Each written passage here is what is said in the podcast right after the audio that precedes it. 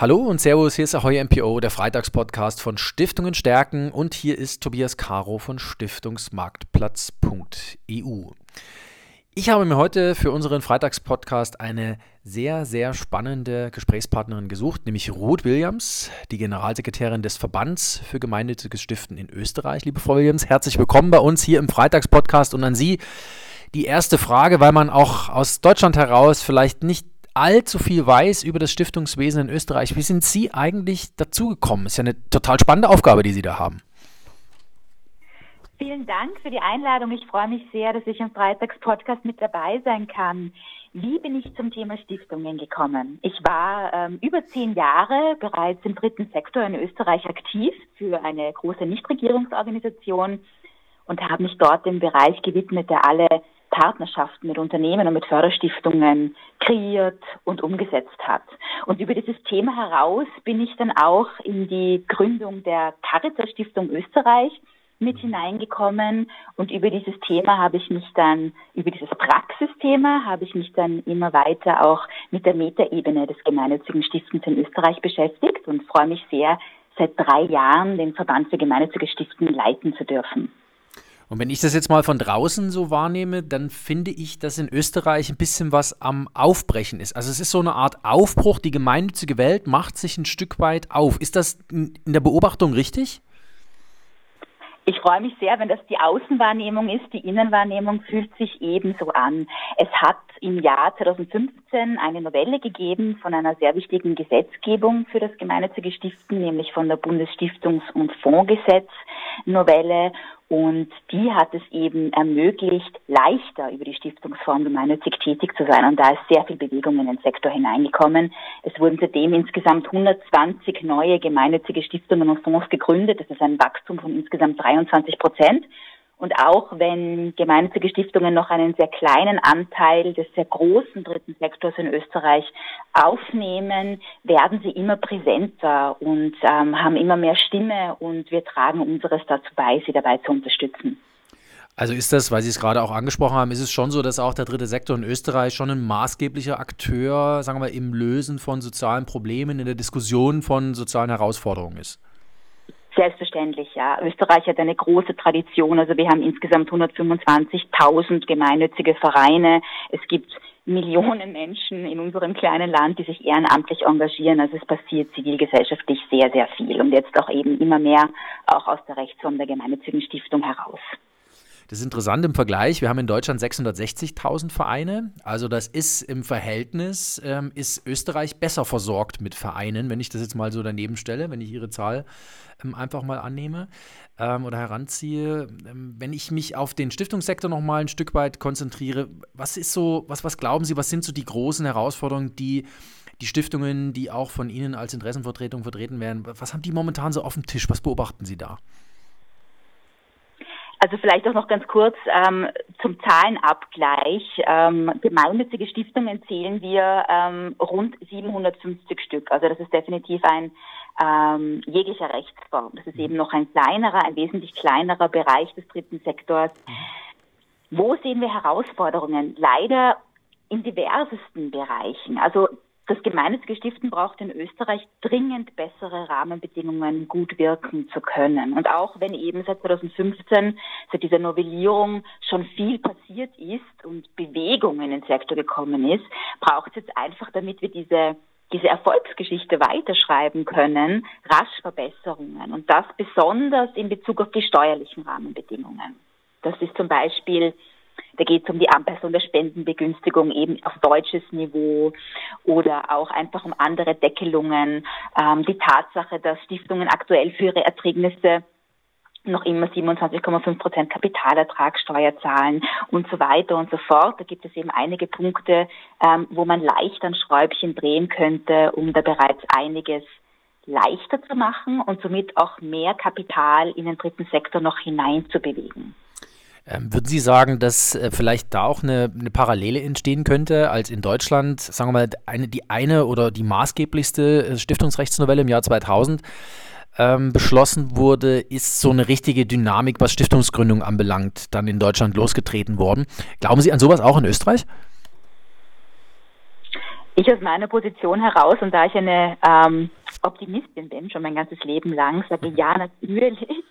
äh, wobei zu sagen ist, also meinen Verband oder den Verband, den ich vertreten darf, gemeinsam mit meinem, mit meinem großartigen Vorstand, ähm, den gibt es seit 2014 und der ist eben im Hinblick auf die Novellierung des Bundesstiftungs- und Fondsgesetzes von einer Gruppe von engagierten Philanthropinnen und Philanthropen gegründet worden, weil ähm, das Bewusstsein dafür da war, dass es eine Plattform geben muss für die Stakeholder, die jetzt eben dort ähm, hineinwachsen, sage ich einmal, weil überhaupt das Sektorgefühl auch erst entstehen muss.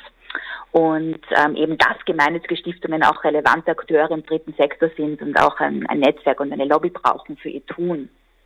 Und der Verband ist eben auch gegründet worden mit der Prognose eines Stiftungsbooms.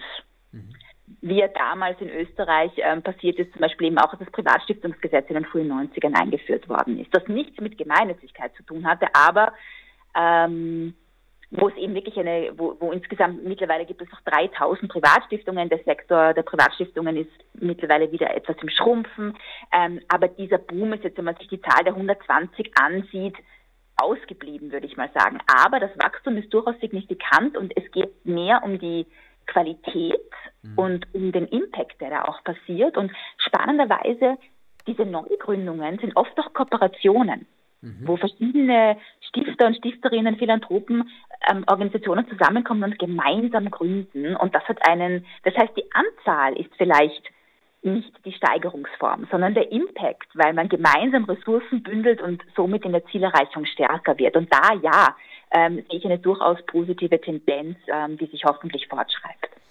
Das finde ich total spannend, wenn Sie das erzählen, dass da äh, Sie, diese kooperativen Strukturen am Ende des Tages die sind, äh, die dort äh, die Zahlen nach vorne bringen. Ist Kooperation auch so eine ganz grundsätzliche Herausforderung im Stiftungswesen? Also wir sprechen in Deutschland sehr viel über Kooperation, aber wir sprechen halt häufig auch tatsächlich nur drüber. Gibt halt im Stiftungsbereich schon Kooperationen, aber es gibt auch viele Nicht-Kooperationen, also wo einfach eine Kooperation nicht zustande kommt. Ist das ein so ein Thema, wo man den Sektor tatsächlich dann auch auch, was die Schlagkraft angeht, nach vorne bringen kann? Also das, das Thema Kooperation? Das ist eine spannende Frage. Ich würde mal sagen, ein ganz klares ähm, Jein an dieser Stelle. Ähm, ich glaube, ich glaube, eines der spannenden Dinge am Stiftungssektor, und das wird in Deutschland genauso sein wie in Österreich. Es gibt so viele verschiedene Perspektiven. Mhm. Es gibt die ähm, einzelne Privatperson, die eine Leidenschaft hat und deswegen eine Stiftung gründet. Es gibt den Verein, der eine Stiftung gründet, um nachhaltiger für die Ewigkeit zu wirken. Es gibt Menschen, die zusammenkommen und gemeinschaftlich gründen, genauso wie es ja auch bei den Stiftungszwecken in Wahrheit keine Wertung geben kann, weil alles seine Berechtigung und seine Notwendigkeit hat.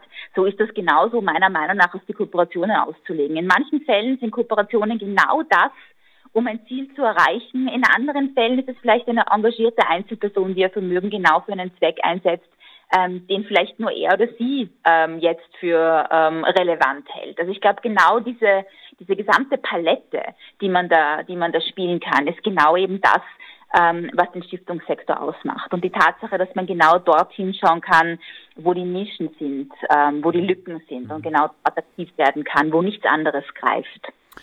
Ähm, was haben Sie für eine Meinung oder für eine Wahrnehmung vom Thema Digitalisierung, Digitalität, Stiftung und Ihr Weg in die digitale Welt? Das ist ja hier auf Stiftung Stärken auch eins unserer Themen.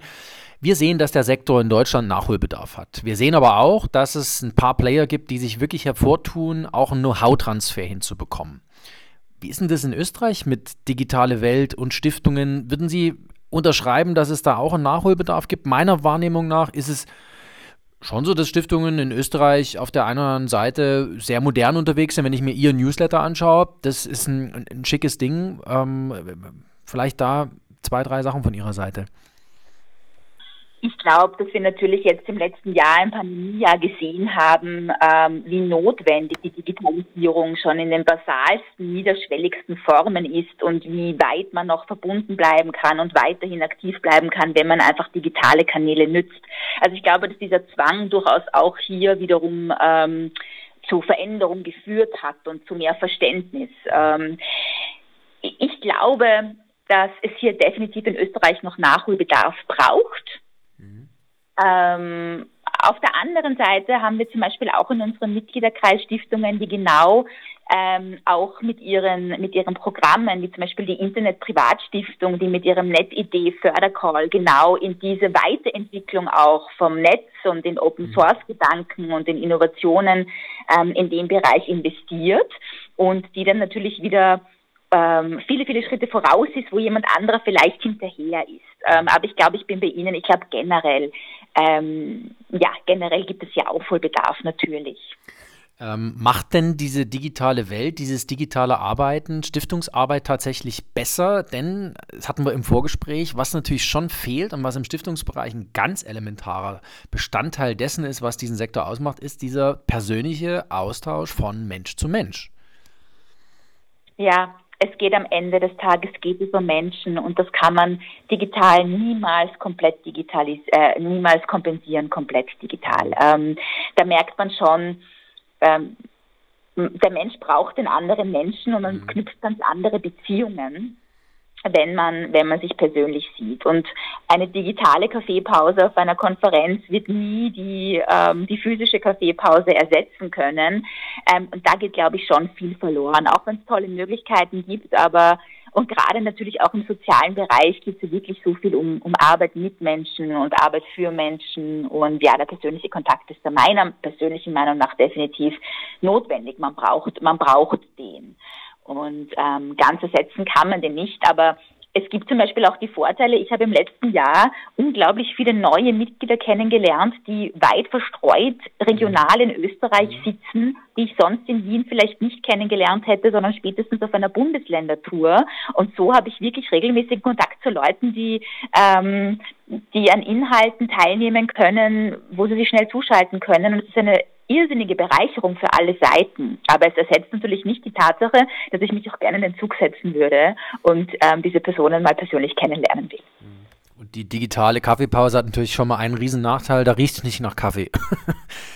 Ähm, und Sie sind ja, Österreich ist ja ein Kaffeeland. Ich habe selber mal fünf Jahre in Österreich gewohnt. Also wenn ich eins schätzen gelernt habe und auch tatsächlich lieben gelernt habe, dann ist es einfach die Kaffeehauskultur, die Kaffeekultur. Ähm, das ist wirklich etwas, was man sich wieder mitgenommen hat.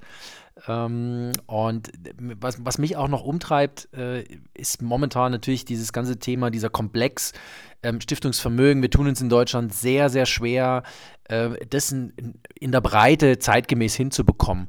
Wie ist denn das in Österreich? Ist das auch ein Thema, äh, das Thema Stiftungsvermögen, das Thema Nullzins, Niedrigzins? Sie sprachen von einer natürlich noch Steuerlast, die äh, Stiftungen auf ihre Erträge zu zahlen haben. Ähm, vielleicht haben Sie da noch eine, ein kleines Abbild, wie das Thema Stiftungsvermögen in Österreich sich momentan darstellt. Das, die, Situation, die Situation ist sicher mit der in Deutschland gleichzusetzen. Es ist sicher, wir haben eben auch noch, also ich meine, es hat jetzt im aktuellen Regierungsprogramm gibt es, ähm, gibt es einige Vorstöße, ähm, die hoffentlich ein bisschen zu einer Verbesserung führen, weil ähm, soweit ich weiß, sind in, Deutsch, in Deutschland und in der Schweiz äh, Stiftungs- und Vereinserträge aus Veranlagungen steuerfrei und kommen daher eins zu eins dem erwünschten Zweck zu. Und in Österreich soll jetzt eben auch ähm, ökologische und ethische Veranlagung, wobei dann natürlich immer die Frage ist, was hier die Definition ist und wie die ja. Kriterien dahinter sind, auch kapitalertragssteuerfrei werden. Das steht im Regierungsprogramm und das wird das Leben schon ein wenig erleichtern, ähm, weil dann wiederum mehr, ähm, mehr Kapital tatsächlich in Projekte und Programme ähm, fließen kann. Aber klar, also generell, ich meine, der ähm, der Markt ist gleich für die Österreicher wie in Deutschland, was das Thema betrifft. Ja. Und es betrifft natürlich ähm, Endowed Foundations, also solche auch mit einem größeren äh, Kapital. Ähm, die haben dann natürlich am Kapitalmarkt jetzt auch im letzten Jahr teilweise mit großen Herausforderungen zu kämpfen gehabt. Ähm, andere Foundations, Stiftungen, die vielleicht Pfandwesen müssen, hatten einfach von der Spenderseite Herausforderungen. Ähm, also das gesamte Kapitalthema ist nie ein, ähm, ein unkompliziertes, würde ich sagen. Ähm, wir reden in Deutschland da auch häufig, dass ähm, manchmal so ein bisschen die Fachlichkeit bei den Stiftungsorganen fehlt, ohne das zu verallgemeinern. Das, ähm, Gottes Willen möchte ich nicht. Aber ist das auch was, was man in Österreich an der anderen Stelle sieht? Also, dass es tatsächlich ähm, von den Machern, Macherinnen äh, in den Stiftungen, dass es einfach für die sehr, sehr schwierig ist, diesem niedrig Nullzinsumfeld, das für uns alle gleich ist, in ganz Europa, ähm, Herr zu werden. Ist das, äh, hängt es auch an den Personen? Das, weiß, das kann ich so nicht, das kann ich so nicht unterschreiben. Es gibt unglaublich viel ähm, Expertise, die man sich, die man sich abholen kann. Allerdings äh, muss man bedenken, und ich glaube, das ist, das ist wieder ein, ein bisschen ein anderer, ein anderer Fragen, Fragenblock oder Fragenkomplex. Bei uns ist es in der Tat so, dass die wenigsten meiner Mitglieder haben wirklich festangestelltes Personal in der Stiftung. Mhm. Wir sprechen hier von Stiftungen, die ganz viel von Ehrenamt leben. Mhm. Und ähm, ich glaube, ähm, dass man sich immer jemanden mit ins Team holen muss, der eben gerade im Bereich der Veranlagung ähm, da mitdenken kann oder zumindest einen, äh, vielleicht einen Pro Bono-Partner ähm, aus der Beratungsdienstleistung mit an Bord holen kann, der einen da bei diesem Themenbereich ähm, unterstützt. Mhm. Weil natürlich, man kann nicht für alles Experte oder Expertin sein, ähm, aber man kann sich diese Hilfe natürlich holen und das Bewusstsein ist dafür absolut, ähm, absolut da. Okay, dann ist das äh, auf jeden Fall, sagen wir mal, eine, eine Weichenstellung auch so in den Köpfen, sage ich mal. Da ist man in Deutschland vom Gefühl her, aber das ist wirklich nur so ein Gefühl, äh, einfach noch ähm, gerade dabei, diese Weiche zu stellen, sage ich mal. Ähm, wenn wir mal auf 2030 schauen, ich weiß, Prognosen sind schwierig, insbesondere wenn sie die Zukunft betreffen, aber wenn Sie 2030 sich vor Augen führen und über die Stiftungslandschaft in Österreich sprechen, vielleicht auch über die Stiftungslandschaft in Europa, ähm, was würden Sie sich wünschen? Was, was, was glauben Sie, was wird dann vielleicht ein Stück weit Realität sein oder was würden Sie sich für die europäische Stiftungslandschaft wünschen? Also für die österreichische Stiftungslandschaft würde ich mir konkret drei Dinge wünschen. Ich würde mir wünschen, erstens, dass das Konzept der gemeinnützigen Stiftung gelernt ist. Dass das genauso eine Option ist, wenn ich mich zivilgesellschaftlich engagieren will, wie ein Verein oder eine gemeinnützige Genossenschaft oder eine gemeinnützige GmbH. Nicht für jede Idee, nicht für jedes Vorhaben wird diese genannte Rechtsform die passende sein. Aber ich möchte, dass es als Option immer schon mitgedacht wird und kein kein exotischer Gedanke ist, dass man eine Stiftung gründet. Also ich möchte, dass das quasi ein mhm. Allgemeingut ist, dass gemeinnützige Stiftungen auch relevante Akteure im dritten Sektor sind und man sich durchaus auch mit seiner Idee für die Stiftungsform entscheiden kann. Das ja. ist das Erste. Das Zweite, ähm, was ich mir wünsche, ist, dass es viel, viel mehr Kommunikation über den Sektor gibt, aus dem Sektor, dass wir viel mehr erfahren mhm. über Inseln des Gelingens, ähm, dass man sich gegenseitig mehr inspirieren kann und so tolle neue Dinge weiterhin entstehen. Und natürlich drittens auch, dass die Rahmenbedingungen sich ähm, für zeitgemäße Stiftungsprojekt- und Programmarbeit äh, so verbessern, ähm, dass wir auch im Vergleich zu anderen europäischen Ländern, zu Deutschland eben, dass wir einfach standhalten können und dass es bei uns eben auch diese Entwicklung geben kann, ähm, wie es sie in anderen Ländern gegeben hat, wenn die Rahmenbedingungen angepasst werden. Und wenn ich mir generell Philanthropie Europa oder weltweit ansehe, ähm, dann sind es eigentlich zwei Punkte, die mich sehr beschäftigen. Das eine ist die Frage, wie kommen junge, engagierte Grassroot-Initiativen mit klassischen, traditionellen Philanthropieformen zusammen? Ich habe das Gefühl, da gibt es irgendwie zu wenig.